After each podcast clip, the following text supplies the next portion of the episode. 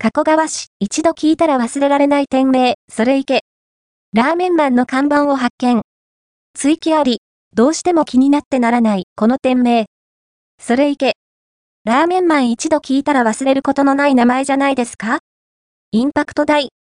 2024年1月中旬に通った時には、まだオープンしている様子ではありませんでしたが、ここにあったのは、桃新弁当という名のお弁当屋さん。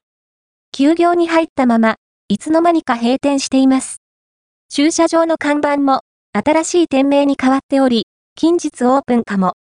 かつては、人気ラーメン店のウィルラーメンがあった場所です。今後の動向が楽しみですね。追記2024年1月30日オープンです。ミッキー田中様、写真と情報提供ありがとうございます。